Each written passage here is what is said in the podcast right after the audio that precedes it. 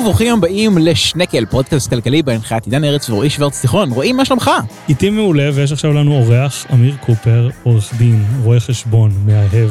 אה, all of the above. אגב, הוא, הוא, גם רואה, אה, הוא גם רואה חשבון וגם עורך דין, גם בישראל וגם בארצות הברית. אה, הוא מתעסק בישראל עם מה שנקרא עם כל המי ומי. ובואו נשאל אותו על, על כמה מהנושאים ש, שאני, חושב, מ- שאני חושב מופיעים עכשיו בכל העיתונות הכלכלית. בוא- רגע, לא נרים לו קודם כזה, נגיד את האוניברסיטאות שהוא היה בהם, דברים כאלה של לא, עורכי לא, דין לא, ורואי חשבון. בוא- נחסוך את זה. הוא ביישן, הוא ביישן. אבל לא, פשוט יש לנו זמן מוגבל. אבל מאיפה... הוא יודע לחשוב על הרגליים, ככה זה עורכי דין, או על הטוסיק בימים אלו. אה, איך קוראים לזה? אבל אה, מה שכן רציתי להגיד זה שאם אתם מכירים את אמיר, אתם יכולים להכיר אותו מהבלוג שלו, מוטל בספק? מוטל בספק. זה זה לא שהוא מוטל בספק שיש לו בלוג, זה השם של הבלוג, מוטל אה, כן, ו- ו- בספק. וכמובן הפרויקט הגדול והמשמעותי ביותר שהוא עשה זה, זה הפרויקט על, ה- על החיות, שמה השם שלו? למה חיות? למה חיות? למה חיות, שבעצם, האשטג בפייסבוק, למה מקף תחתון חיות? שמאפשר לכם לדעת למה אתם צריכים לשנוא את החיות הכי חמודות, אה, שהן מסתבר אה, רוצחות פסיכופתיות ואנסיות בקטע בלתי סביר גם בעליל. בתוך המין וגם בין מינים, דברים, לוטרות לדעתי, אני זוכר. אה, סטאפ, כן. לו- אווזים, מה עוד היה שם? ברווזים. לא, לא, ברווזים, הברווזים זה ידוע שהם משוגעים, כן. דולפינים. אני אני באמת מרגיש שיום אחד כשאני אמות, זאת תהיה המורשת שלי בעולם. אה, זה, זה כמו שאתה כזה כותב פוסט כלכלי על משהו הכי מושקע בעולם, חקרת 15 שעות וזה והכל, ואז כאילו אף אחד לא אכפת לו, ואז אתה כותב פוסט על למה ברווזים חרא של חיה, ואתה מקבל 3,000 לייקים ואיזה מיליון שיתופים, ואנשים זוכרים אותך כזה שנים לגמרי. קדימה. הקטע שם עם המרוץ חימוש בין הזכרים לנקבות, עזבו, עזבו, פשוט תקראו את זה. אה, ל- כאילו, בדרך כלל הפודקאסט שלנו בוטה, אבל זה עוד יותר, אז כאילו, אז. כן. לגמרי. אז למה התכנסנו פה היום, עידן? כן. אז אנחנו התכנסנו כדי לדבר, אה, לדבר על תחום המומחיות שלך, הפעם לא חיות חמודות, אלא דווקא מיסים. וחבל. כן, אלא דווקא מיסים, וספציפית אה, במה שנקרא בעת הקלטת אה, שורות אלו, אז מתרחש הכנס האקלים הגדול בגלזגו, כל ראשי המדינות באים ואומרים, כן כן, אנחנו בפתחה של מהפכה ירוקה, שאנחנו, לא משנה איזה מה זה, מדינה כולם מדברת. בן גוריון שם כאילו? זה כן, בן כולם, גוריון? כ- כל אחד ואחד, לא כל אחד ואחד מדמיין שהוא. אמ, ובעצם, ובעצם אני, אני לפחות, אני עכשיו אה, פרסמתי, ב- אני, אני כותב בגלובס, ו- ופרסמתי על, על זה שכאילו כל הדבר הזה הוא קצת, כאילו, הוא קצת... אה, לשחק באוויר עם, אה, עם אה, המעצמות התעשייתיות הגדולות כמו, כמו סין לא משתפות בדבר הזה. אבל בכל זאת, יש דרך להגביל את, אה, את פליטות הפחמן כאילו של כל העולם? כן, אז, אז יש, יש רעיונות בעצם בכיוון הזה, אה, ואנחנו רואים את האיחוד האירופי, שהוא, הם תופסים את עצמם כמוביל הגדול של האג'נדה הירוקה בכל העולם, אה, מאוד פועל בתקופה האחרונה בכיוון הזה, וביולי האחרון הם העבירו בפרלמנט האירופי מה שנקרא Green New Deal האירופאי, Hmm. שכולל רשימה של צעדים שהמטרה שלהם היא, היא בסופו של דבר לתקן את העולם ולמנוע ממנו הופך ל- לגוש חרא לוהט, זה המינוח הרשמי, אגב, להתחממות גלובלית, גוש חרא לוהט. איך אומרים את זה באנגלית, גרמנית, ספרדית? יש את זה בכל השפות שם, זה יפהפה. כן. ויש בן אדם שמשלמים לו לתרגם את זה לכל אחת מהשפות, כן. כן, כן, אחלה ג'וב אם אתם רוצים ב-OECD, מה מחפשים. פליטות הפחמן של הג'ו... כן, לא משנה. מקבלים פטור ממיסים בצרפת, אני בדקתי. על מה? על ה-OECD, על- כן. על לעבוד במטה שלהם, כן, שהוא יושב בפריז. אתה פטור ממיסים בצרפת ובישראל, זה נטו. די. כן, כן. זה- אחלה של טוב, כסף. עידן אחלה שומע, זה. הפרק האחרון שלנו. כן, תשמע, אין מה. לעשות, צריך להקיש אה, מועמדות. ואתם גרים בפריז, זה לא כן. כאילו אתם צריכים להיות בזימבבואה או לא, משהו לא. בשביל להתחמק ממיסים, אתם הולכים לפריז, כאילו, אני לא היחיד. שחושב שלגור בזימבבואה הרבה יותר כיף מפריז. כן. כן, אני מבין שכן. מבחינת יוקר מחיה, כן. יפה. אז אז בכל מקרה, אז- אז איך האיחוד האירופי, מושיע האנושות, אה, הולך לעשות את הדבר הזה? אוקיי, אז יש רשימה ממש ארוכה של צעדים, ובואו נדבר כאילו על אחד מהם שהוא במיוחד מעניין. יש להם תוכנית בשם Fit for 55, אה, שזה בבירור נבחר רק בגלל רק בגלל האפים, כן.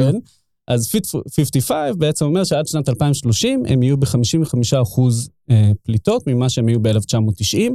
ה-55% זה פשוט בשביל שזה יהיה Fit for 55. אוקיי. רגע, זה מזכיר סיפור ממש מצחיק. איזשהו. חבר שלי עבד בכלי תקשורת אה, צבאי, והייתה איזו תוכנית, בוא נגיד, שקראו לה X 2030. עכשיו, הטילו עליו צנזורה להגיד שהמטרה היא שעד 2030 יהיה, אבל היה מותר להשתמש בשם של התוכנית. כאילו, לא יודע, נניח, נקרא לזה טנק 2030, טנק מרכבה סימן 5 2030 נניח, Mm. אז הטילו עליו צנזורה לכתוב שהמטרה היא שהוא יהיה עד 2030, אבל השם של התוכנית כאילו היה זה.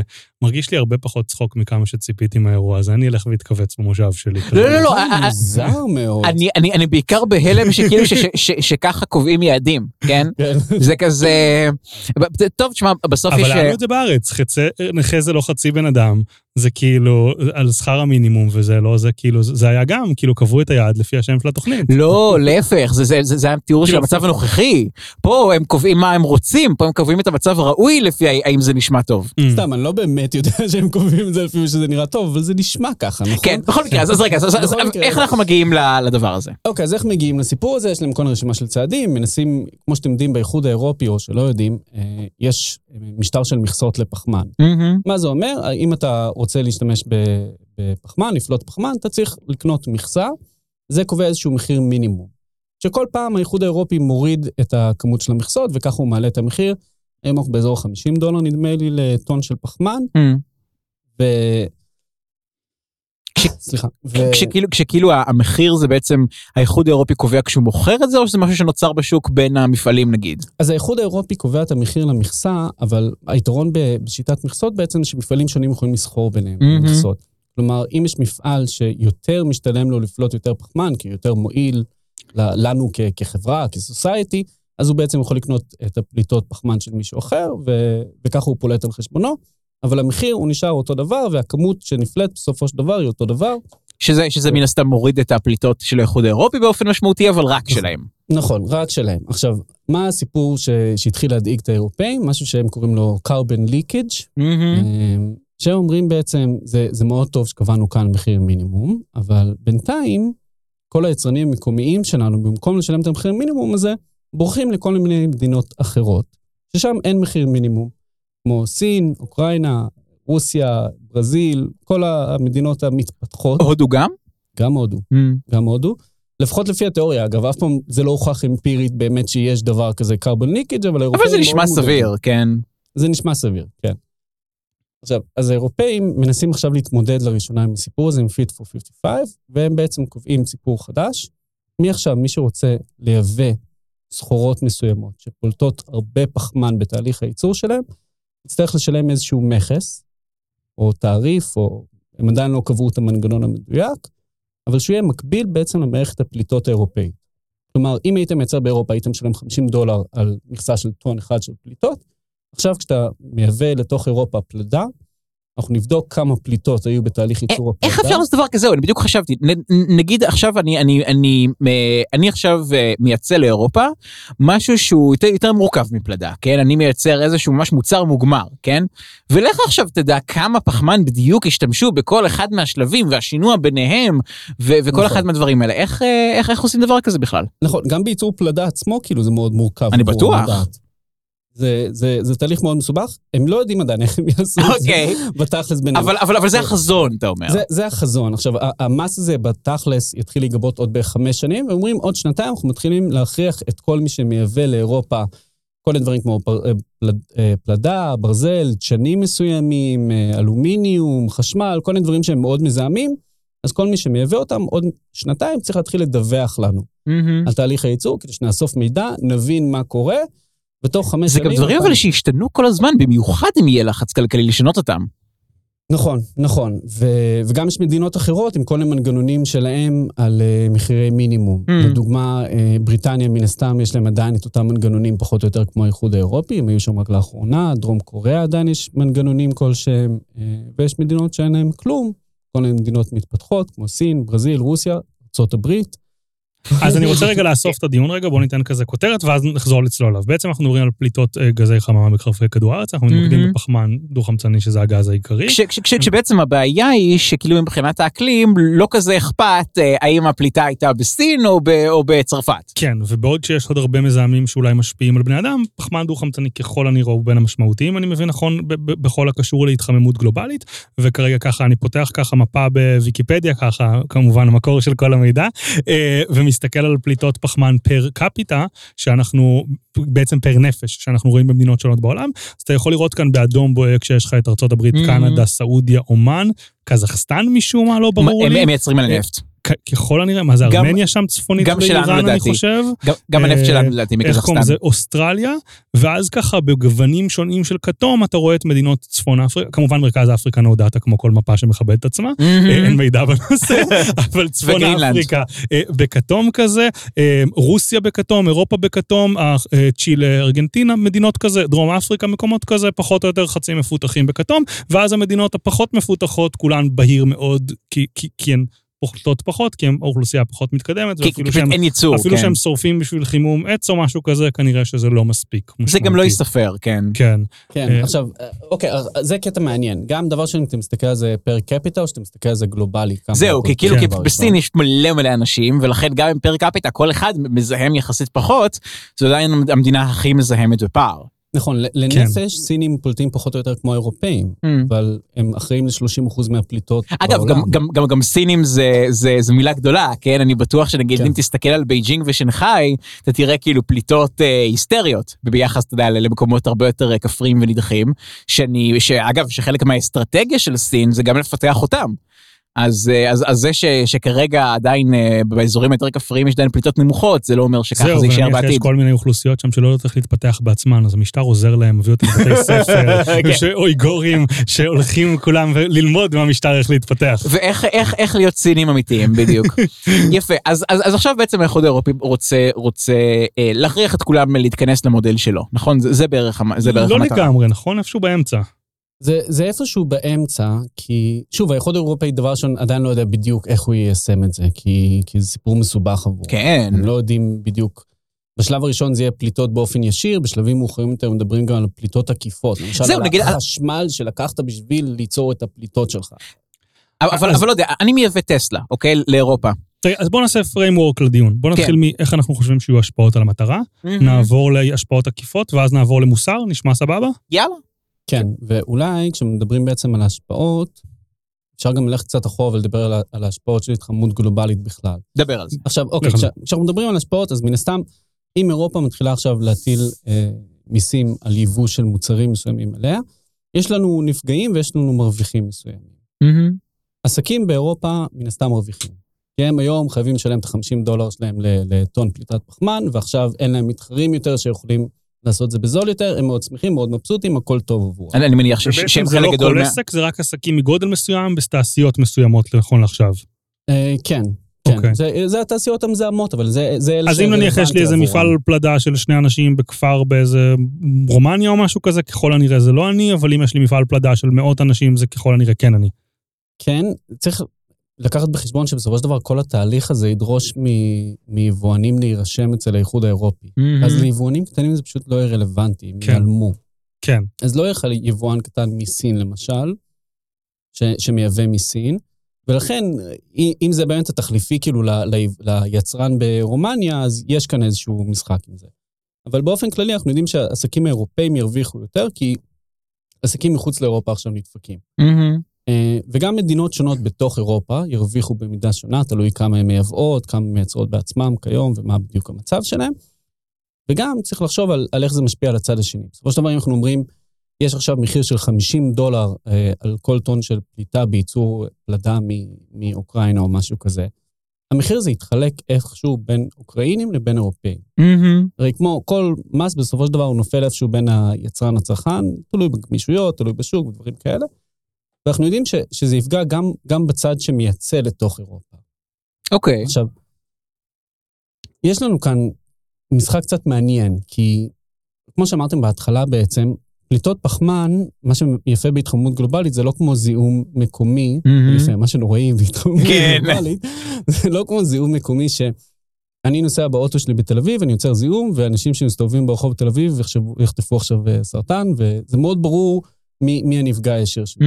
אם אני מייצר בסין, מישהו באירופה יכול להיפגע מזה, מישהו ו- בארצות הברית יכול להיפגע ויכול להיות מזה. שזה- ש- שהוא ואף אחד מסביבו לא לא גורם לזה, כן? גם יש כאן מורכבויות, אם אני מבין נכון, שיש מקומות שדווקא משתפרים בעקבות ההתחממות הגלובלית. בדיוק, ויש יש מקומות שנפגעים במידה שונה, ויש מקומות שמשתפרים. כי ו- אם אתה חושב... רוסיה, אני חושב, למשל, בדיוק. כן, שהולכים לקבל שטחים מטורפים בזכות ההתחממות הגלובלית. נכון, נכון, ויש לכם כל מיני שטחי דייג. אם, אם הטמפרטורה של הים עולה, אז שטחי דייג מסוימים ימותו, אבל ייווצרו שטחי דייג חדשים. בדיוק, הם גם יש את נודדים הדיבור כאילו. אפילו כן. על הנתיב הצפוני שלה לעקוף את רוסיה. מ- לא, את רוסיה, את קנדה.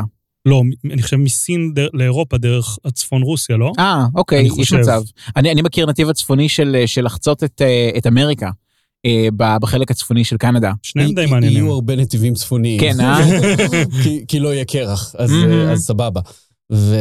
אבל, אבל כן אנחנו רואים כאילו מרוויחים ומפסידים שונים. עכשיו, אז ש, כשאתה מטיל בעצם את, ה, את הנטל הזה על מדינות שונות, הן לאו דווקא היו מרוצות מהבחינה של כאילו, אנחנו עכשיו צריכות לשלם את ה-50 דולר על הפליטה הזה, אבל הנזק המקסימלי בשבילנו מה-worst, worst, worst case scenario זה, זה 30 דולר על הפליטה.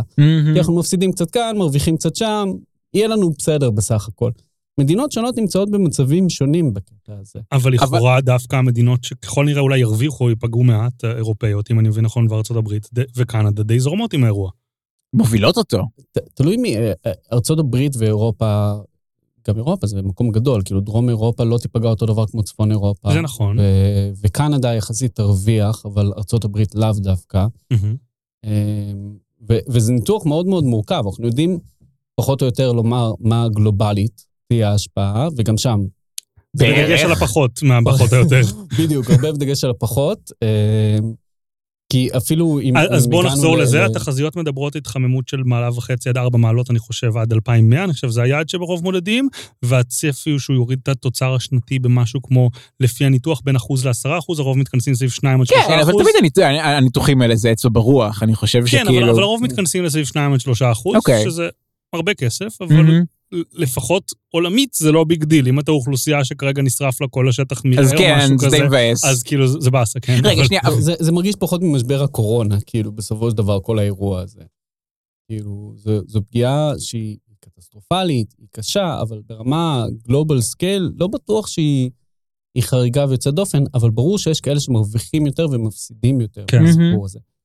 אפריקה, למשל, לא, לא יהיה נעים לחיות שם אפילו יותר מעכשיו. אפילו יותר מעכשיו, כן.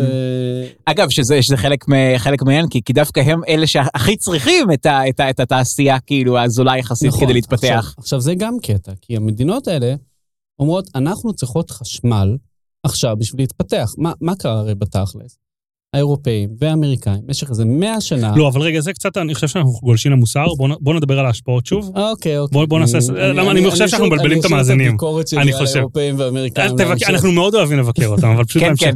אז ההשפעות הישירות, מה אנחנו מצפים שזה יהיה? האם אנחנו מצפים שבאמת האירופאים יצליחו לסגור את הדליפת, דליפת אמרנו? אה, כן, פחמן. ד- פחמן אז, אז, שלהם? אז נגיד שמסתכלים עמוק עמוק לתוך כדור הבדולח, ו, ומוצאים את הנוסחה כדי, אה, כדי לחשב את, ה, את, ה, את פליטת הפחמן של כל מוצר על כדור הארץ, כן? שזה פחות או יותר האתגר שעומד בפניהם, כן? מה זאת אומרת, כלכלנים יודעים לחשב הכל.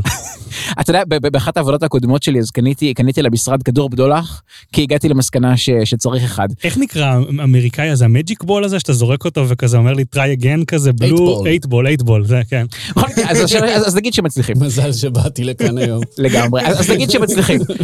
אבל אם, אם מטילים את הדבר הזה, אז כאילו כל, מה שאתה אומר, אז כאילו אין סיבה שזה לא יצליח. זאת אומרת, כל אה, יצרן על פני כדור הארץ שרוצה ל- לייצא לאירופה, יצטרך ליישר, להתיישר עם, או עם השיטה האירופית, או עם משהו דומה לה, אה, ו- ו- ובעצם להגיע לאיזשהו הסכם פטור מהמס הזה עם האיחוד האירופי, כי הסטנדרטים שלהם מספיק חמורים.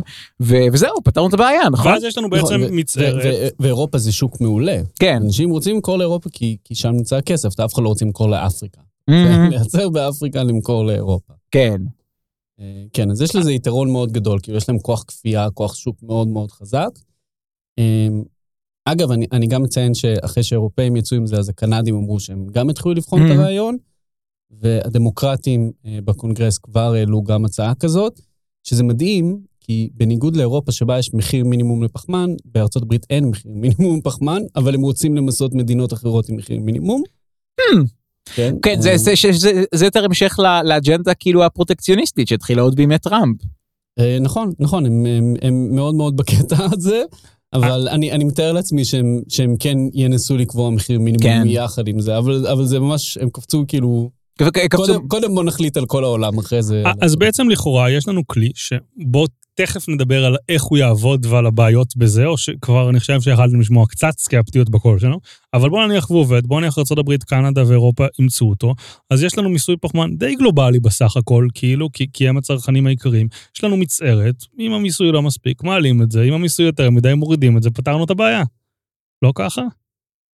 חלקית, תראה, אז יש המון ביקורת על ה-fit for 55, על, Mm. על המיסוי פחמן הזה. אה, ביקורת גם, גם של המדינות הנפגעות, המדינות המתפתחות, ביקורת גם של תומכי אה, סביבה, אמ, שמה הם אומרים?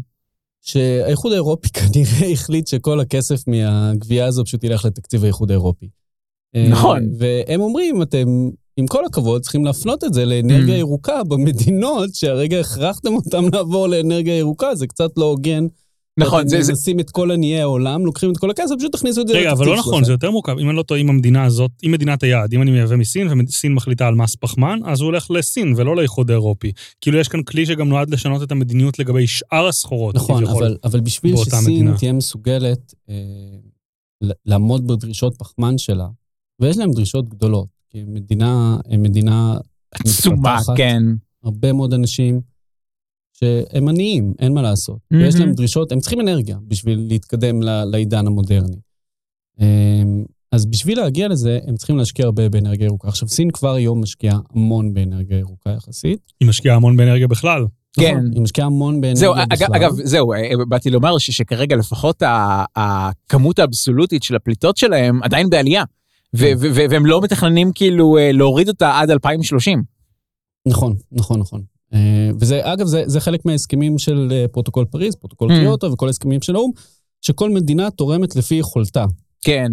אה, אבל- מתוך- אבל- אבל מתוך אבל אז מה שקורה זה שפשוט ה- ה- הייצור העולמי פשוט עובר איזשהו shifting. כן, רוב המדינות אמרו שהיכולת שלהם היא נמוכה, לא כן.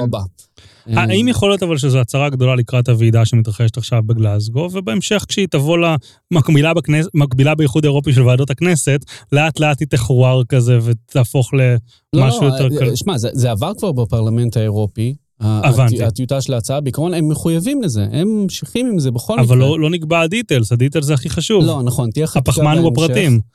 בדיוק. תהיה חקיקה בהמשך, ויש שם המון המון שאלות משפטיות, כאילו אם זה משהו שצריך לעבור אישור של כל מדינות האיחוד, אם, Mm. אם זה מס זה צריך להיות מאושר על ידי כולם, אם זה לא מס, אפשר לאשר את זה פשוט בפרלמנט, שכבר ידוע שהוא כנראה יאשר הכל. כן, זה יש שם- פרלמנט שהוא באופן כללי די חותמת גומי באיחוד האירופי. כן, ולפחות בנושא הזה. מהמם. אז, אה, אז, אז כאילו, כן יש כאן המון המון פרטים, אבל בסופו של דבר הפרלמנט, כל מדינות האיחוד, התחייבו לכיוון הזה. הן הולכות על זה בשיא הרצינות, הם גם אה, מפחיתים עכשיו את הפטורים שלהם בתוך אירופה מהמשטר מכסות, Mm. יש להם משטר פטורים די נרחב, הם מתחילים להפחית את זה, מתחילים להעלות את המחירי המכסות, הם all in בקטע הזה שאנחנו נגרום לעולם להציל את עצמו עד הסוף. אה, אז נראה לי, בחלק הראשון של הדיון, מהמם. כל, איך אתה, איך, עידן, איך אתה רואה את זה? אתה רואה, חושב שזה יהיה אפקטיבי? אמ, האמת שזו שאלה מצוינת, זאת אומרת, אם הם יצליחו, לדעתי החלק הכי הכי קשה זה, זה לחשב באמת את הנזק, אה, שהנזק אה, של כל מוצר בנפרד, כי, כי, כי אפילו ב, ב, ב, בסביבה ניטרלית זה, זה מאוד מאוד קשה, זו פשוט בעיה כלכלית קשה, וכשה, וכשאותם אה, אה, יצואנים ינסו אקטיבית לרמות אותך, והם יעשו את זה, אז, אז יהיה מאוד מאוד קשה כאילו להוכיח, יהיה מאוד קשה להוכיח את זה.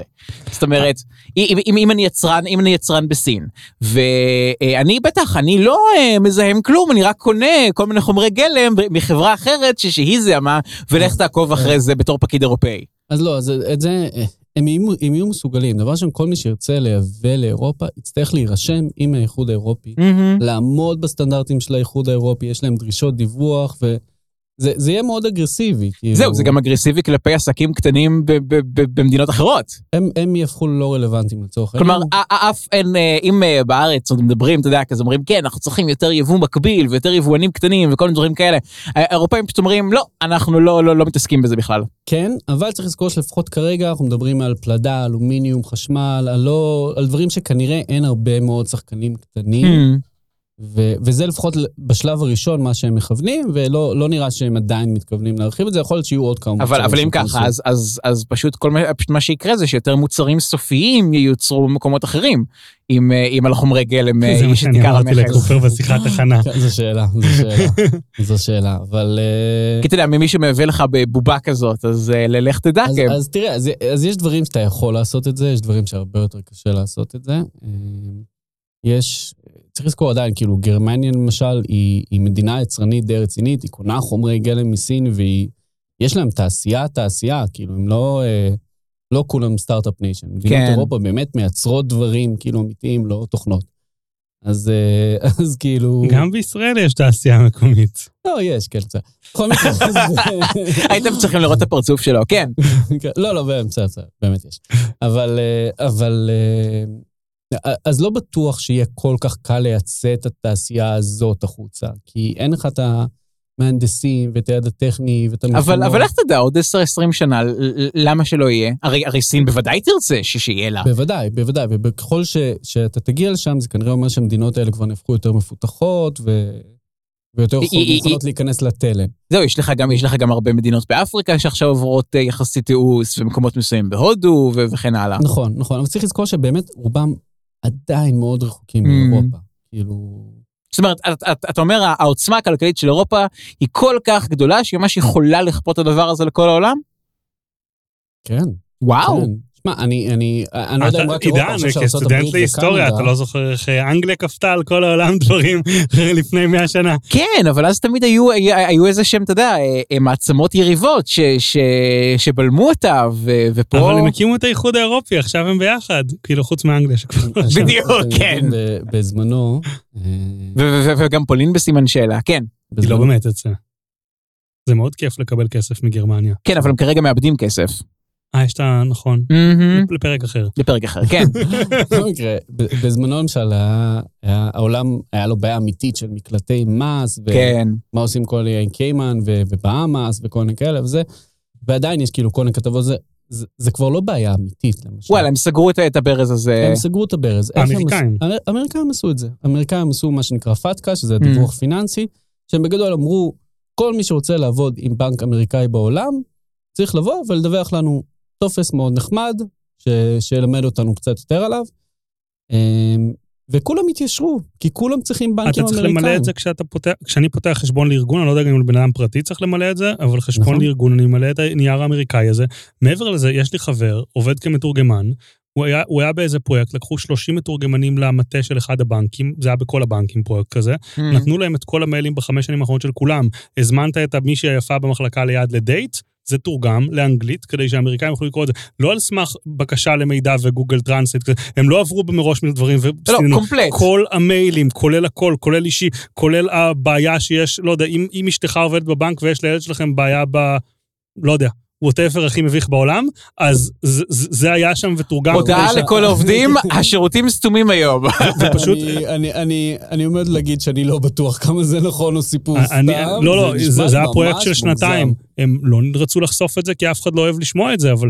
לא, זה אה, נשמע מאוד אותו- לא חוקי. אותו חבר קרא את כל המיילים, וכאילו ככה זה זה היה, זה כאילו... טוב. האמת שכאן אבל- אנחנו... אבל, אה, אבל באמת, רגע, כמו, אתה פותח היום חשבון בנק. בישראל, אתה ממלא טפסים לאמריקאים.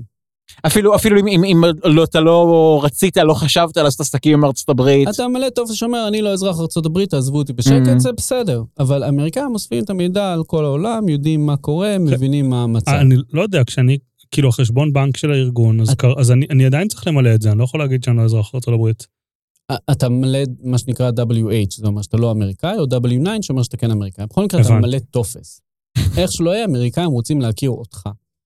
ואתה לא לא- קשור. איך אנחנו טוענים שהחרא הזה זה מעצמה קפיטליסטית שיש לה כל כך הרבה בירוקרטיה? כן, יש יש על זה בדיחות לברוקלין 99 מרוב שיש להם הרבה בירוקרטיה. כן. אוקיי, אז אנחנו אומרים שזה יכול להצליח. מהמם. אני, אני אגיד לכם איך אני רואה את זה. אני חושב שזה יכול להצליח, שתהיה בעיה בפרטים. אני חושב שיכול להיות שיגנבו איזה שלושת רבעי שהיצרן בסין יצליח איכשהו לרמה, אני, לרמות. אני מניח שהפרטים יהיו מעניינים, אבל אני מניח שהם יקבעו מינימום של מס על כל מיני תעשיות שמתחת כן. לזה הם לא יקבלו. כמו שעידן אמר, אני חושב שתהיה בריחה באמת למוצרים סופיים, ואף אחד לא... ויהיה מאוד קשה למסות אותי קונה בעליבאבא, פיצ'יפקעס כאילו וזה, נראה לי. קשוח נראה לי.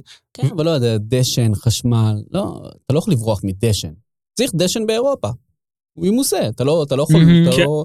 אתה יכול להוציא חקלאות וזה, אבל בסופו של דבר יצטרכו דשן באירופה. זהו, אז אני חושב, אבל אני אגיד שבניגוד אליכם שאתם חושבים שדווקא, או אולי לקופר לפחות, אני חושב שהוא חושב שזה יפגע במדינות עולם שלישית, אני חושב שהם דווקא הרוויחו בטירוף. איך? כי לדעתי, להם יש, להם יש הרבה זה יותר... לא רק קופר, גם עידן מתמרמר. להם יש הרבה כן. יותר גמישות. אם אני מטיל מס של 50 דולר על חשמל באירופה ובסין, לסין יש יותר שטח לחשמל, יש לה אוכלוסייה יותר זולה אם תהליך דורש לייבור, אז כאילו, אז היא יותר בקלות יכולה לשלם את זה.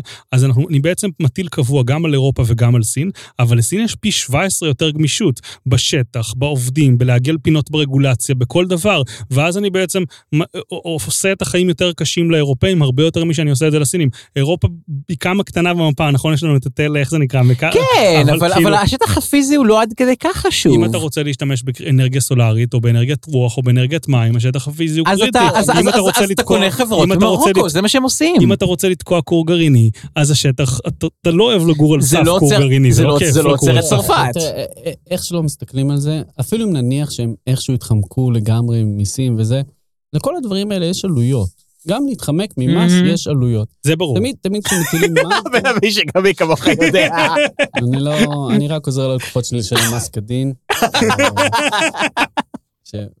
שנמוך, בעזרת השם. כן. אמ, אבל... לא, לא, הוא הוא לא עוזר ללקוחות שלו לשלם מס נמוך, הוא עוזר למדינת ישראל לא לגרום לעסקים לברוח מפה בגלל מס גבוה מדי. לא, זה אני- בעצם ציונות. לא, זה, זה עניין של זכויות אדם, יש להם זכות קניין, אני מגן על זכות הקניין שלהם. וכן, ואז אתה- ואז, ואז עולה להם בדיוק את העלות הזאת כדי לשלם מס כדין. אם קרה מקרה כזה, קרה. אבל אה, בכל מקרה, אבל, אבל לומר שלהם, שמישהו יכול להרוויח ממס, הוא, הוא לא הרוויח. כאילו, יש, יש תשלום כלשהו, או שאתה משלם כן. בשביל להתחמק מהמס, או שאתה אתה משלם את המס. טכניקות, או שאתה משלם את המס. בכל מקרה, תהיה, תהיה עלות איפשהו, לא, אני- אני- על- אני- והיא תתחלק אני איכשהו לא בין מסכים, שני הצדדים. אם זה. יבריח ייצור מאירופה לסין, הסינים יכולים לצאת פה ברווח נטו על חשבון האירופאים. לא יודע, קשה לי להאמין שזה... דרך אגב, מעבר לכך, קש- אנחנו, קשה לי להאמין ש- שאנחנו לא נצטרך יותר ברזל, פלדה, אלומיניום באירופה. מעבר לכך, אני חושב שאם נחזור רגע לרמה התיאורטית, הרי uh, uh, יש את נורדאוס שזכה בפרס נובל על חישוב כן. מודלים של uh, בעצם הטענה של הכלכלנים, שאף אחד לא מקשיב לנו, כי אנחנו לא צועקים שהעולם הולך להישרף וכולנו נמות, וזה גורם אולי- גוש חרא לוהט. גוש חרא לא... אולי צריך להתחיל, אתה יודע? כן, כן, אז כאילו כל עוד אנחנו לא אומרים את זה, משום מה אנשים נוטים לא להקשיב לנו, ו- ואז הם תמיד מצלצלים אליך ואומרים, תגיד, רועי, יש לי פנסיה ככה וככה וככה, מה אתה חושב על זה? ואני כזה, נשמע נחמד, אבל לא מבין בפנסיה, אני מבין במודלים כלכליים, אז כאילו, למה אתה שואל אותי על הפנסיה שלך? לא משנה. אה, אני- לא מבין למה בן אדם לא מקשיב למישהו שאין לו שום כישורי חיים. זה מאוד מוזר בעיניי. תמשיך, בבקשה. אני חושב שהוא טיפה ירד עליי. אבל איך קוראים לזה? אמ, anyway, אז, אז כאילו הטענה היא פשוט, יש כאן החצנה שלילית, כמו שדיברנו על זה בפרק של המיסים, אני חושב, זה היה בהתחלה של הפרק של המיסים, יש כאן החצנה שלילית, שלילית, אנשים מייצרים יותר מדי, משתמשים בפחמן, בואו נמסה את זה, נגרום לפחות ייצור, אה, ו- והעלויות לא גבוהות מדי, לפי המודלים השונים מדברים בין 25 דולר לכמה מאות דולרים, אני חושב, לטון פחמן שצריך למסות את זה, זה השאיפה העולמית פחות או יותר, נכון? במודל של נורדאוס, כאילו. כן, תלוי כן. במודל של מי. בעצם הדבר העיקרי שנתון למחלוקת זה כמה מקדם ההיוון, כי בעצם יש לנו פגיעה בתוצר העתידי בעוד. שנים, נכון. ואם אנחנו מאבנים את זה לפי חמישה אחוז, משמע זה אומר שאם יש ל-100 שקל בעוד אה, 80 שנה, אז אנחנו כאילו כל שנה מפחידים חמישה אחוז, והיום זה יוצא אפס רגע, רגע, שנייה, שנייה, שנייה, אבל, אבל, אבל תסביר שנייה מה, מה, מה המשמעות של זה. זאת אומרת, אם, מה, מה, מה קורה עם מקדם ההיוון גבוה או נמוך? כן, אז כסף בעתיד שווה פחות מכסף היום, כמו שכל אחד מכם, אני שואל אותו, אתה רוצה 100 שקל היום או 100 שקל מחר, הוא יגיד לי היום, נראה לי. ובעצם אם כסף בעתיד שווה פחות, זה אומר שאם יהיה לי נזק כלכלי בעתיד, אז הוא גם, נכון. שווי שלו הוא פחות מנזק כלכלי היום. נכון, ובעצם כאן השאלה, מה מקדם ההיוון, בכמה צריך לשנות. זו שאלה לא נניח למאזין הממוצע שלנו, בכמה הוא מבקש את הכסף מחר מול היום, אלא כמה אם אני נותן למדינה את הכסף, היא תבקש בעוד עשר שנים לעומת היום, ומזה אתה מוציא איזושהי מסקנה. עכשיו, מקדמי ההיוון הם תלויים בתחום, בתחום של תשתיות הם בדרך כלל יותר נמוכים, בתחום של לא יודע, הייטק נראה לי בטח יותר גבוהים או משהו כזה, אני מניח. אה, ורוב מקדמי היבוא מדברים היום על אחוז ומטה. שזה, שזה ממש הסתכלות בכדור בדולח, כאילו, על להחליט את החמישה אחוז האלה. אף אחד לא יודע. וחשוב להגיד שאם זה עוד 80 שנה, מקדם היוון של חמישה אחוז אומר שהנזק היום הוא ב- כמעט אפס. Hmm. כי כאילו זה מאוד נמוך יוצא.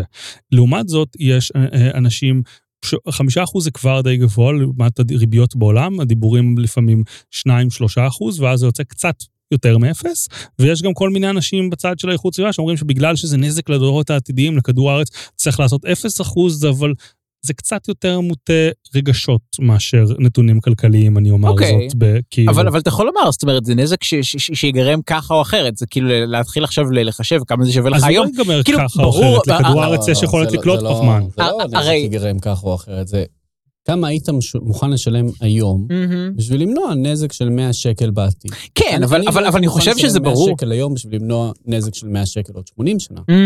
זה מובן מאליו. ובסופו של דבר, כשאתה מנסה לקבוע את המחיר היום לטון פחמן, אתה צריך להבין מה יהיה הנזק שיגרם בעתיד. ומה... אבל אני חושב ש? שחלק מהנחות היסוד של כל, של כל ה, ה, המאבק הזה, או כל, ה, או כל הסיפור הזה של שינוי אקלים, זה שאנחנו לגמרי, כלומר, אני לא חושב שיש מישהו ש, שמכחיש שכאילו ש, שמבחינת אה, מי שחי כרגע, הדבר שהכי משתלם זה, זה, זה להמשיך לזהם, כן? זאת אומרת, היכולת שלנו להשפיע על זה עד אה, בתקופת חיינו, יחס למחיר שנצטרך לשלם כדי לעשות את זה, זה לדעתי מאוד גבוה. אני חושב שיש ה- הרבה אנשים שטוענים היא- שב-2050 יהיה נזק עצום, לא הייתי אומר שאין בן אדם שטוען כזה דבר. אוקיי, הטענה החזקה שאני מכיר זה שאנחנו דואגים פה בעיקר לדורות הבאים. אה, אני חושב שתלוי באיזה, עם מי אתה דן, עם מי אתה. דן. אבל אמ, סתם אה, לתת ככה זה, בפוסט של אה, חברנו אדיר יוסף בבלוג כלכלה מהארץ והעולם, הוא עשה כאן איזה חישוב כללי אצבע כזה, מה קורה עם בפוסט שלו הוא דיבר על 25 דולר לטון, או 100 דולר לטון, שזה הערכות די סבירות כאילו בזמנו, והוא בעצם אמר כמה זה ישפיע על מחיר החשמל שלנו. אז לקילוואט שעה הוא אמר שעולה בישראל 13.5 סנט לפני מע"מ, אה, לקילוואט שעה אנחנו משלמים לחשמל, כאילו בעצם. כן. ואם המס היה 100 דולר פחמן, זה היה מדובר בעלייה של 1.4 סנט, יענו פחות מ-10 אחוז, ואם היה מדובר ב-25 דולר לטון פחמן, היה 0.35 סנט, הרבה פחות. זאת אומרת, כאילו. אנחנו לא צריכים אף, אף, אף רגולציה, אף השקעה, כלום, פשוט לה- להטיל על כולם 100, 100, אה, מה זה היה? 100 דולר לטון? ונגמר בנ- הסיפור? ולליטר בנזין מדובר ב-6.3 סנט או 1.57 סנט, שזה כלום יחסית לכמה שאתה משלם בארץ על דלק כן. לליטר. אה, ובעצם, אני חושב שזה לא נובע מישראל, זה נובע ממדינות אחרות. בזמן שבישראל יש לנו דלק בעלות מטורפת וחשמל בעלות מאוד גבוהה. באיראן, בלבנון, זה מסובסד, ויש להם פליטות לא קטנות כתוצאה מזה, בוא נגיד ככה. אגב, עוד דבר שבאמת חשוב לדבר עליו, זה, ש, זה שרגע אחד קטן לפני ש, שמטילים אה, מס פחמן על מדינות אחרות, אולי כדאי, אה, אם כבר מפעילים את כל העוצמה הכלכלית הזאת, אז אולי שווה לשכנע אותם לא לסבסד את ה- את הדלק מאובנים. כן, אבל נו, אתה יודע כמה זה מסובך ושממשלות נוטות לפעול על זה, ומשום ממשלות לא אוהבות ליפול, אני לא מבין Mm. למה. אבל כאילו, בגדול היום לדעתי באיראן היה דיבור שאתה משלם 13 סנט על ה-100 ליטרים הראשונים של הדלק שלך, או משהו כזה. בוונצואלה חילקו דלק basically בחינם. ו- ו- וכאילו, עכשיו, שם המס של ה-6.3 סנט, מכפיל פי אחד וחצי את זה, וככל הנראה יוריד את הביקוש לדלק משמעותית, אבל זה אותו הדבר עם חשמל, מדינות עולם שלישי. אני מניח שגם סין מסבסדת בטח במידה זו או אחרת אולי, אני לא יודע, ושם זה יכול להיות קריטי. אנחנו בדיוק נכנסים עכשיו לשאלה המוסרית, כי גם המחיר שכל מדינה משלמת, על הוא שונה. למנוע את ההתחממות הגלובלית, הוא מאוד מאוד שונה, כי באיראן, אנחנו יודעים שהמצב הכלכלי שלהם, למשל, הוא מאוד מאוד רע עכשיו. כן, ואתה לא יכול לסגור להם אבל את עוד תעשיית מעט יהיה הנפט להם. מקור אנרגיה חדש, לא? Mhm. אבל- אבל אתה לא יכול להכריח אותם לסגור את תעשיית הנפט מהיום למחר. אבל אני חושב כן. שמישהו מבקש מהם לסגור את תעשיית הנפט מהיום למחר. בסופו של דבר, well, אה, אתה כן, אם- האיחוד האירופי אומר עכשיו אנחנו לא לא לא איך שאני מייבאים. רואה את זה, הרי בוא, נעשה כאן, יש כאן שתי אפשרויות. או לצמצם את השימוש בחלק מהמוצרים, או לעבור לשימוש יותר יעיל. אני חושב שבפרק המעולה של רועי גירון, שעסק בסוגיה הדומה, הוא דיבר על זה שכשהם עשו אה, מנגנון של מסחר פליטות פחמן בתחנות כוח בארצות הברית, הם בעצם נתנו לכל תחנה כמה שעד עכשיו זיהמת, קחי, זה המכסה שלך. ואז הם, אה, התחנות הכי מזהמות עברו להיות משהו הרבה יותר יעיל, ומכרו את המכסות שלהם לתחנות מזהמות במידה בינונית, כי היה לך משתלם לסגור מיידית את התחנה הכי מזהמת ולמכור את המכסה שלה נניח, אבל אם אתה בינוני לא תמיד שווה את ההשקעה, ואם אתה מאוד לא מזהם, אז וואלה, אה, כאילו, אתה נשאר מאוד לא מזהם, פחות או יותר. רגע, אבל אבל אמיר, התחלת לומר משהו. אז רק תן לי לסכם את הנקודה. אני כבר לא זוכר, כן, בטח. אני תמיד... רק תן לי לסכם את הנקודה, פשוט אני אומר, אתה מסיט את הדברים למקורות תחליפיים, כאילו זה המטרה, המטרה היא לא שימנעו, המטרה היא שיפתחו טכנולוגיות יותר טובות של סוללות, של רוח, וח- אה, אנרגיית רוח, פוטו-וולטאית. הרי ראיתם את זה שהמחירים של אה, בטריה לאגירת אנרגיה ירדו בערך 90% בעשור האחרון, Hmm. אותו הדבר המחירים של הפקת אנרגיה סולארית, אני חושב.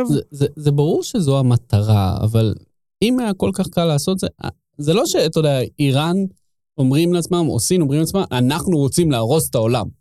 ברור הם- שלא. זה, זה פשוט עדיין הרבה הרבה יותר זול, יותר יעיל, יותר בטוח, יותר כאילו sustainable. להשתמש מבחינת sustainable זה כן, לא... זהו, זה לא בדיוק המילה. אבל כן. אבל כאילו, כ- כמקור אנרגיה, זה מקור אנרגיה הרבה יותר טוב, דלק פחמי כלשהו, ונפט וגז ודברים כאלה, מבחינתם, מאשר מקורות אנרגיה של אנרגיה ירוקה. אגב, שעכשיו אפשר ללמוד לראות את זה במשבר הדלקים באירופה. נכון. ש- שהסתמכו יותר מדי על, על כל מיני דברים כמו אנרגיית שמש, ואז אה, כן. אבל נכון, אבל עכשיו- טבעי עכשיו שיש לנו גם- משהו גם חדש. אירופה, אני חושב. אירופה עוד, היא תעבור את משבר הדלקים הזה. כן, היא תהיה בסדר, כי זה אירופה, הם מאוד מאוד עשירים, הם ימצאו פתרון. זהו, אבל, אבל אם זה קורה לך ב- בדרום מזרח אסיה, בדיוק, שם זו טרגדיה, שעולה ב- בחיים של... זהו, בני אנשים אדם. מתים כשדבר בדיוק. כזה קורה, כן. בדיוק, אתה לא, אין חימום, אנשים ימותו, אתה לא יכול לפתוח בתי חולים, אנשים ימותו, זה, זה המחיר שהם משלמים לעומת האירופאים.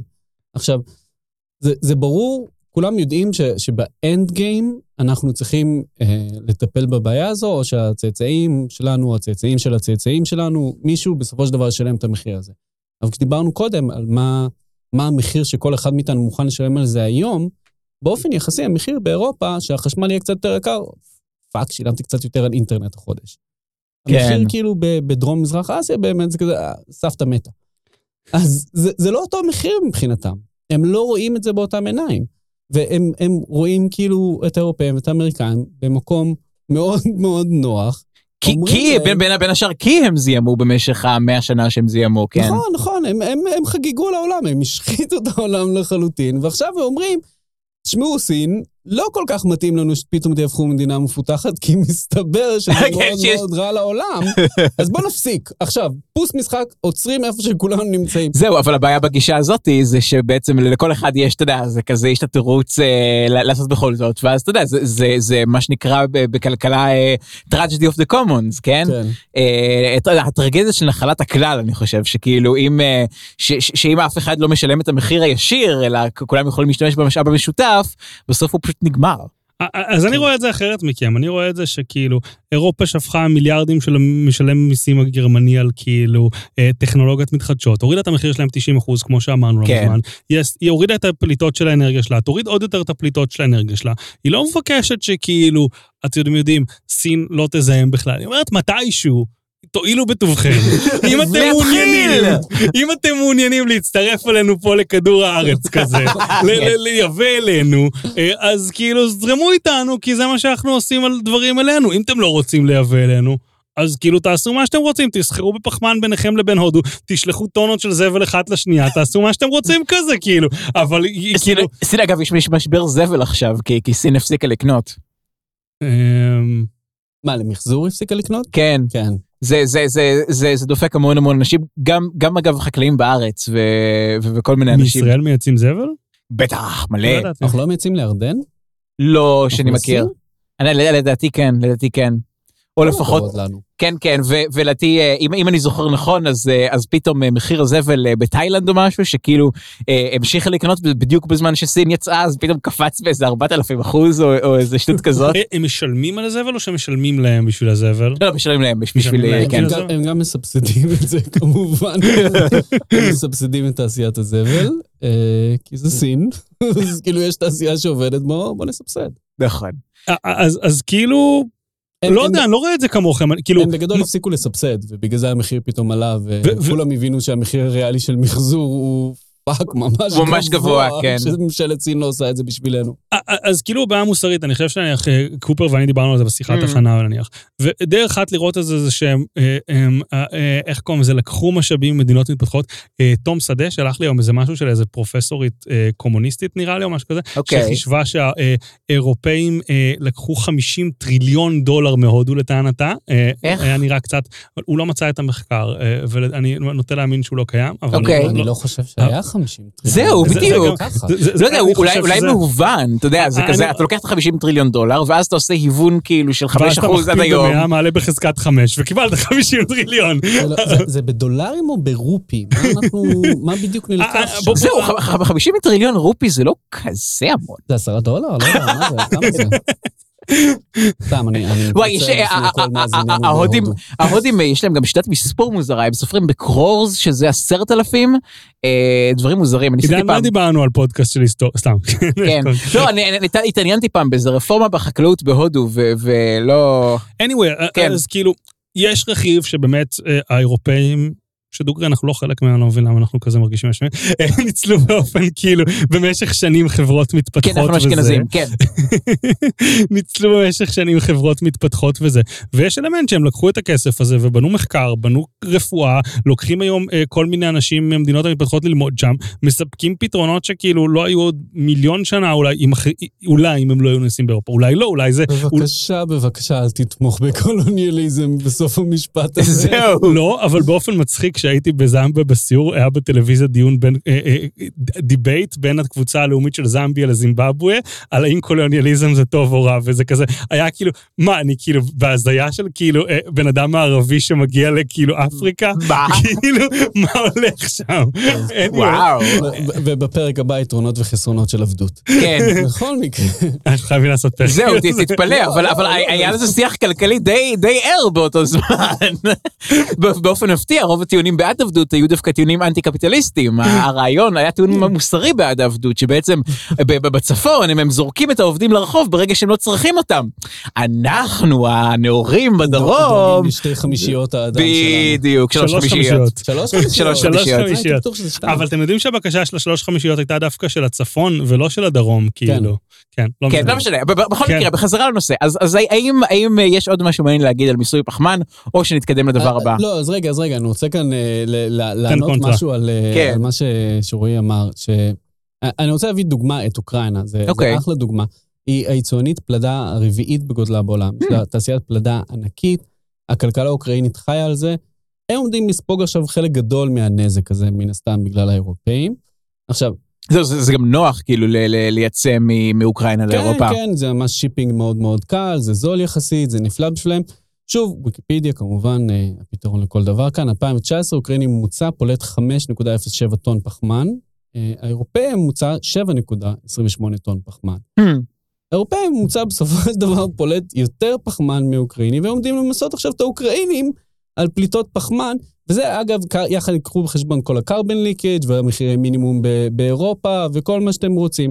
האירופאים, האירופאים עדיין משתמשים יותר באנרגיה מאשר אוקראינים. ה- ה- אין מה האירופאי. הבודד, כן. אז מתי זה יהיה לגיטימי מבחינתך לעשות משהו כזה? ממש כזה רגע לפני הסוף. לא, לא, סתם, סתם. אה, אין לי תשובה טובה.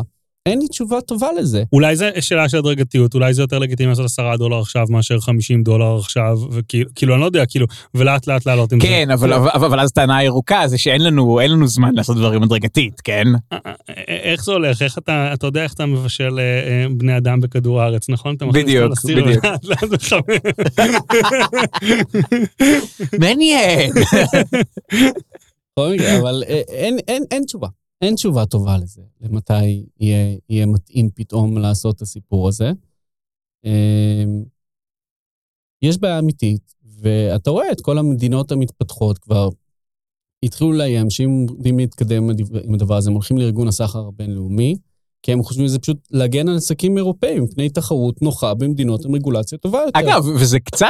וזה קצת העניין, זאת אומרת, כי אני בטוח שעסקים באירופה אה, מאוד מאוד אוהבים את התוכנית הזאת. אז, אז ב-Fit for 55 הם גם מציינים בין היתר עסקים אירופאים אה, שנפגעים. אוקיי. אה, הם, זה בעיקר רוב הדיבור ב, שהפרלמנט אישר היה באמת על אה, נושא התחממות גלובלית, אבל מציינים גם את זה, שעסקים אירופאים נפגעים מהעובדה ש, שעסקים הולכים החוצה, מחוץ לאירופה, למקומות שלא אכפת להם מהסביבה. אז, אז כן, יש איזושהי אמת בטיעון הזה במידה מסוימת, ואני לא יודע אם זה עובר מבחינת הסכמי הסחר. וגם ארגון הסחר הבינלאומי יאשר את זה, אני לא בטוח שסין לא תחליט כאילו, טוב, לא אכפת לנו, אנחנו מתחילים להטיל מכסים על כל דבר שמגיע מאירופה. נראה לי שפשוט שיהיה להם בהצלחה, כאילו, מה אני אגיד לך? אה, שמע, יש להם גם כוח כלכלי משמעותי. לדעתי תהיה להם. תעשייה רמייה, רמייה, תעשיית רמייה ממשלתית, כמו שהיה לסובייטים כזה ואולימפיאדות כזה, או לרוסים יהיה ואולימפיאדות. להם? אני כבר לא... יש להם. זהו, כאילו... אה, אה, רגע, רק אחת? לכל מחוז בנפרד יש תעשיית רמייה משלהם כדי את הממשל. המרכזי. ואז יש לך תחרות בין תעשיות הרמייה. בדיוק! וזה ומי יוצר את הכי טוב. לגמרי, מי שמרמה הכי טוב הוא זה שמתקדם במעגל, בסולם הפקידותי. יש שיטה כפרה, זה זה מדינה זה שלמה. הקסם הסיני, זה. הקסם הסיני, הם עושים את זה כל כך טוב. כן. אה, אבל אתה יודע, הם- הם יגיבו, כמו שהיה מלחמת הסחר עם טראמפ, והם הגיבו עם מכסים שלהם. האמת והם שבמובן-. האמת ששווה לנו גם אה, לעשות... אז כאן שוב אני אתן קונטרה, כשאני רוצה להיכנס לאירופה, אני צריך לעמוד בתנאי הוויזה שלהם שיהיו ככל שהם יהיו, וכשסחורה רוצה להיכנס, זה לא משהו שמטילים רק על סחורות אחרות, הם מטילים בדיוק את אותו דבר על סחורה מקומית. אני לא עורך דין למיסוי או מומחה לארגון הסחר העולמי, אבל נראה לי מאוד לגיטימי לבקש אה, לייצר, כזה לא, להשוות את שאלה, התנאים. שאלה. יש אם- נגיד- יש להם טיעונים טובים כבר לאירופאים, מוכנים. כאילו, יש להם טיעונים בנושא. הם, יש כל מיני חריגים להגנה על בריאות הציבור, או הגנה על אה, משאבים מדלדלים, שזה כנראה החריג שהם ילכו עליו בארגון הסחר הבינלאומי. זהו, כי חשבתי שנגיד, סתם, אם, אם, אני- אם אני מדינה ואני רוצה עכשיו להטיל מכס על כל מדינה שבה העובדים אה, לא מקבלים מספיק כסף, כן? מקבלים פחות מדולר ביום, אני ערף. אני יכול לעשות את זה? לא. אשכרה. לא. זהו, כי, זה הדבר כאילו שהכי דומה לזה בעיניי. זה מה שאני אמרתי לאורי אז, והוא התעצבן עליי, שתדע, אז כאילו, אני לא. יודע אם מותר לך לומר את זה. התעצבנתי? אני חושב שהייתי חמוד. הבנתי, בסדר, זה תמיד חמוד. אתה חמוד תמיד, אבל זה לא... לא גם. כשאתה מתעצבן. מי ידע שכל כך אכפת לו מכדור הארץ? כן, כן, לגמרי. אז, אז בקיצור, אז אתה אומר, זה, זה, רגע, מה זאת אומרת? הייתי בי"א ובי"ב ראש הוועדה הירוקה, לא, סגן יושב ראש ובי"א וראש בי"ב הוועדה הירוקה בבית הספר. הבנתי, אני, אני בטוח שהם החזרתם הרבה דברים.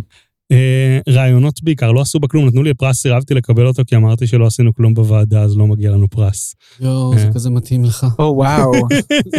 וואו, אוקיי. אז, אז, אז, אתה- הייתי אתה- צריך לנחש את הסיפור הזה לפני שהוא אמר את זה. זה כל כך, כל כך טיפקל לרועי. אני לא מוכן לקבל את הפרס הזה, לא הייתה שום תחרות. אני לא מבין איפה ההתייעלות כאן, אנחנו צריכים ועדות מתחרות אחת עם השנייה. לגמרי, ממש ככה. אז, אז, אז בקיצור, אז אתה אומר, זו, זו גם שאלה משפטית קשה, כאילו גם מבחינת סחר בינלאומי. לא, כן, וזו גם שאלה פרקטית, כי הסינים יכולים פשוט להחליט, אה, אנחנו גם עושים את זה, בלי קשר לשאלה אם זה מותר משפטית או לא. הם כן. יכולים פשוט להגיב במכסים שלהם. נכון. מלחמת הסחר בין, בין ארה"ב לסין בתקופת טראמפ, היא לא בדיוק הייתה חוקית לפי ארגון הסחר הבינלאומי. אגב, מה- מה ש- מה זה שקצת... מאוד עוזר להיות מי שמשלם לארגון הסחר אה? הבינלאומי, כשאתה כאילו זהו. מה- מה- מה שקצת שוב מעלה את, ה, את, ה, את הספק שתמיד יש לגבי היכולות של המוסדות הבינלאומיים האלה, לעומת, אתה יודע, ה-good old brute force של כל מעצמה. תראה, בתכלס, אני לא חושב שיש איזשהו כלי משפטי שאתה יכול להפעיל אה, אפקטיבית נגד מדינה אחרת. חוץ מהבית דין הפלילי הבינלאומי, אתה, ש- אתה עכשיו אמרת ש, שאם עכשיו אירופה תטיל את ה- את זה המכסים. כוח כלכלי. אוקיי. יש כוח, הם יכולים להפעיל כוח. האמריקאים יכולים לעשות מה שהם רוצים עכשיו. Mhm. גם כוח כלכלי, הם יכולים פשוט לכבוש מדינה ולהכריח אותה. זה לא להם- כזה קל לכבוש את סין. לא את סין. לא את סין, אבל- אבל- אבל יש- 90% מהמדינות האחרות. זהו, אבל האמריקאים ממש גרועים בלכבוש מדינות אחרות. יש כאילו. להם סעיף, יש להם סעיף, ב, אני לא זוכר איך, איך נקרא החוק הזה, אבל יש להם, יש להם איזשהו סעיף שאומר שאם אה, יעלו, שאם מעלים אה, אה, אה, אמריקאים באשמת אה, אה, פשעי מלחמה, אז הם שומרים לעצמם את הזכות אה, לפלוש כדי אה, לחלץ אותם. אז זה, זה, זה קראו לזה, בית דין הפלילי כן! הבינלאומי. כן כן זה, זה היה שם, אה, ס- ס- סעיף האג בחוק הזה. איזה יופי. כן כן, ממש הקונג- חוק אמיתי שהקונגרס האמריקאי העביר. זה כאילו סרט שכבר כתוב ורק מחכה כן. שיעשו את זה. כן. אבל, תבין, זה, מה שיש בראש של האמריקאים, זה כזה טוב, אז מה, מה נעשה אם, אה, אה, יחטפו איזה, קצינים שלנו ויעמידו אותם לאשמה? זה מזכיר לי את... נפלוש לשם, כן. זה, ככה נפתור את זה, מי צריך את אירופה יותר? בדיוק. זה, זה מזכיר לי את זה שכאילו ראש חיל האוויר שעבר בדיוק היה ריאיון איתו בסופש, אמיר אשל, עכשיו הוא מנכ"ל משרד הביטחון, וכאילו הדבר שגם כשהוא נבחר לראש חיל האוויר וזה שהוא הכי גאה בו, זה זה שהם טסו, עשו מטס מעל אושוויץ, אתם שמעתם על זה? שהם עשו מטס מעל אושוויץ של מטוסי חיל האוויר, כן, כן. ואני כזה כאילו, אתה באמת גאה, כאילו, כי זה מפגין את העוצמה הישראלית שהיינו מונעים את זה אם זה היה קורה עכשיו, או איזה שקר כלשהו, כזה. אחי, אתה תיאמת עם הפולנים ועם כל מדינה בדרך שייתנו לך זכות להעביר שלושה fucking מטוסים, כאילו, כדי להגיע לאירופה ולטוס שם מעל, כאילו. בוא, אתה, זה היה מעניין אם היית עושה את זה בלי לתאם איתם ומראה שבכל זאת אתה יכול להגיע, ומפיל איזה כזה, כזה, כזה כיתוב של הפתעה, או משהו כזה. Um, נראה לי נסכם את הפרק, אז רגע, um, איך קוראים לזה? קודם כל, uh, דבר טכני קטן, אנחנו כזה, אנחנו לקראת, במקביל לקראת סגרה, סגירת הסדרה של חוק ההסדרים, אנחנו לא בטוחים מתי הפרק הזה יצא, אבל אנחנו בקרוב נצא להפסקה, כי כזה נמאס לנו לשדר פעם בשבועיים, ואז נקליט עוד כמה, ואז כבר לא תהיה הפסקה, וההפסקה תיגמר. Uh, ספציפית לגבי הפרק הזה, אני חושב... ככה, ככה לחלל הזמן עובד, אני חושב. כן? כן, תמשיך. סבבה, זמן- עובר. כן. טוב לדעת. ו- ו- ו- ואם דברים מסתיימים אז זה כבר לא אתם שעכשיו לא יותר. נעשים צעירים יותר ככל שעובר הזמן? אה, תראה, בכל מקרה, כן, אז- אז- אז- אז מה היה לנו עד עכשיו? אז- אז אז בקיצור, אז האיחוד האירופי רוצה רוצה להשתמש בסוג של קולוניאליזם מודרני כדי אה, אה, להציל את כדור הארץ. אנחנו יודעים איפה עידן עומד בדיון הזה. לא, אמרתי כדי להציל את כדור הארץ, בכל מקרה. תודה. תודה. הוא רוצה לשעבד את הילידים למטרה טובה. בדיוק, בדיוק. נו, אבל, אבל, אבל בעצם רוצים להשתמש בכוח הכלכלי שלהם כדי להכריח את שאר מדינות העולם להתיישר איתם. שאר מדינות העולם, חלקם, אפשר, אפשר אפילו לטעון בצדק, אה, לא כל כך אוהבות את הרעיון הזה. חלקן, חלקן כן אגב, כן? חלקן, כאילו קנדה, הברית, הן זורמות עם. הקטע, אבל... אה, ובעצם כן. עולה השאלה, האם זה יעיל? האם זה מוסרי? האם זה יעבוד שזה כאילו, האם זה כן. ועל אף אחת מהשאלות האלה לא, לא ממש ענינו בפרק הזה, אלא רק אה, הצגנו את זה שאלה בעיות ממש קשות. אני מאשים את האירופאים בזה שלא ענינו על השאלות כן. האלה בפרק. כן, כן. אנחנו צריכים כאילו להצביע עכשיו על זה? איך זה עובד בעצם? איך מקבלים החלטה? אנחנו בעד התחממות גלובלית? אנחנו נגד? לא, אנחנו צריכים, אנחנו זה אם צריכים, אתה בעד שאנשים ימותו ורוצה להיות, לתמוך בהתחממות הגלובלית, או שאתה בן אדם טוב. או שאתה בן אדם רע. רגע, אני מבלבלתי את עצמי. בקיצור, אז תודה רבה שש- אז תודה רבה שהייתם עד כאן הפרק על, על מיסוי פחמן. אה, נשארנו פה עם הרבה הרבה יותר שאלות מתשובות, אבל אני חושב שבעיקר המסקנה האופרטיבית מה- מכל הדבר הזה, זה שהנושא הזה יותר מורכב ממה שהוא נראה ממבט ראשון. זאת אומרת, אה, הרבה מאוד אנשים אוהבים לתפוס את כל הנושא של שינוי אקלים בתור איזה מין מאבק גדול כזה בין, אה, בין רעים לטובים, בין אנשים שכמו שאמרת, כן, הם כן. בעד שאנשים ימותו לבין אנשים שלא, אבל בפועל מדובר פה בכמה שאלות אה, כלכליות ומוסריות אה, לא טריוויאליות בכלל, שאני חושב שלכל מי ש, שרוצה להיות מעורב בנושא הזה, כדאי מאוד להתעמק מהם בהן, אה, מה שנקרא בלב פתוח ובנפש חפצה, כמו שאומרים אצלכם בעדה. אה, אז תודה רבה לעורך דין, רואה חשבון, משמיץ החיות, כן, אמיר קופר. אה, תודה רבה ירום לפוד- הודו. תודה רבה לפודקאסטיקו שאירחו אותנו, תודה לך עידן. ותודה לך, רועי. אם אתם נהנתם מהפרק, אז כנסו לאפליקציה שלכם, זה אייפון, דרגו אותנו, תמליצו לחבר, שתפו בפייסבוק, תשלחו לנו הודעות, דברו איתנו, לא יודע, אנחנו די זמינים, אנחנו עונים לכם, וזה כאילו, אני יותר בוואטסאפ, אה, בפייסבוק אני מפספס דברים. אבל אתה יודע, אבל- אבל- אבל לכו על זה. כן. אגב, עידן, ראיתי שהתחתנת. כן! כן, לא קיבלתי הזמנה לחתונה. הייתה חתונה הכי מצומצמת ביקום. היו שם זה כזה, אה, מעניין, מעניין מה שאתה אומר. היו שם משפחה ממש ממש מצומצמת וחברים עוד יותר מצומצמים. אוקיי, להזמין אותי לפודקאסט, הוא יכול. אז אותי הוא לא הזמין בגלל שאני שמן פשוט, אתה מבין? בדיוק, לא, זה אני מבין. זה אני מבין. מה, משלמים לפי מנות, מה? זה- אני- מבין, אבל... אז זהו, אז אנחנו לא, אנחנו לא, אנחנו- הפקנו הכל, אתה לא מבין איזה זוועה זה. באמת? כן, הפקנו הכל. והסיבה שיכולנו לעשות את זה, זה כי... רגע, עידן, פרסמת כמה אחוז קיבלת בחזרה בחתונה, נכון? זה לא, אם אני אגלה, כאילו כתבת את זה בטוויטר, נכון? 57 אחוז היה דיבור אמרת? משהו כזה, כן. זה- סטנדרט? זה לא נמוך זה? עלה- מאז. הבנתי, אבל זה נחשב, מה- הקבועים בתחום? לא, אני אגיד לך למה זה נחשב מעט, כי זה נחשב מעט כי יש פה, כי לחתונות יש יתרון לגודל, אוקיי? חתונה זה בעצם, זה גיוס משאבים, אוקיי? אוקיי? ו- ובעצם ככל שאתה, ובגיוס משאבים, הבעיה בו זה שאתה צריך לה- לה- להשקיע גם כסף כדי לגייס את המשאבים. אה, אתה לא רואה את זה ככישלון שלך ככלכלן ו-human being, זה שלא החזרת את העלות של החתונה? לא משתי סיבות, כי אם הייתי אה, רוצה לעשות חתונה גדולה בצורה שתחזיר את ההשקעה, הייתי צריך להתמודד עם חתונה של, ח- של 500 איש, ו- ופשוט העלות של זה על הנפש שלי הייתה כל כך גבוהה. כאילו, בדיוק, לא לא שווה את זה. המפגשים הפסיכולוג בעלות של החתונה, כאילו. בדיוק, בדיוק. אז כן, אז ככה החלטנו לעשות, אבל, אבל אני כן גאה בעצמי, אה, אם כבר אה, להיות כלכלן אה, שמתחתן. אז, אז, אז עשינו תחשיב של כמה החתונה תעלה, ואיכשהו, אני לא חושב שיש איזשהו פרויקט שהצליח לעשות את זה, בסוף הוצאנו פחות ממה שתכננו. זה- זה זה יותר טוב מממשלת נכון? ישראל. אז זהו, אני, אני חושב שאפילו גופים פרטיים בדרך כלל לא מגיעים ל... ל, ל, ל אבל השאלה אם עבדתם בכל ה-KPIs במקביל, כאילו. כן. אפשר, אפשר, חתונה זה גם אהבה, נכון? כאילו, מה זה? בסדר, אבל- נו, נכון, יש גם את זה. מה מקדם ההיוון? חמישה אחוז. אבל אני ממש כאילו... טוב, מזל טוב. תודה רבה, תודה רבה, תודה רבה. אה, כן, כן, אז לא, תשמע, אני אגיד לך את העניין, האהבה הייתה לפני זה, עכשיו גם הכנסנו את ה- את ה- את- את הביזנס. כן. אז כמו שאתם רואים, שנקר הוא פודקאסט על כלכלה ועל יחסים. כן. כאילו, אם יש לכם איזה שאלות לגבי הזוגיות, אנחנו נתחיל פינה חדשה בפודקאסט. אז תודה רבה לכולם, לא נחזור לרשימה. כן, תודה רבה, יפה מאוד.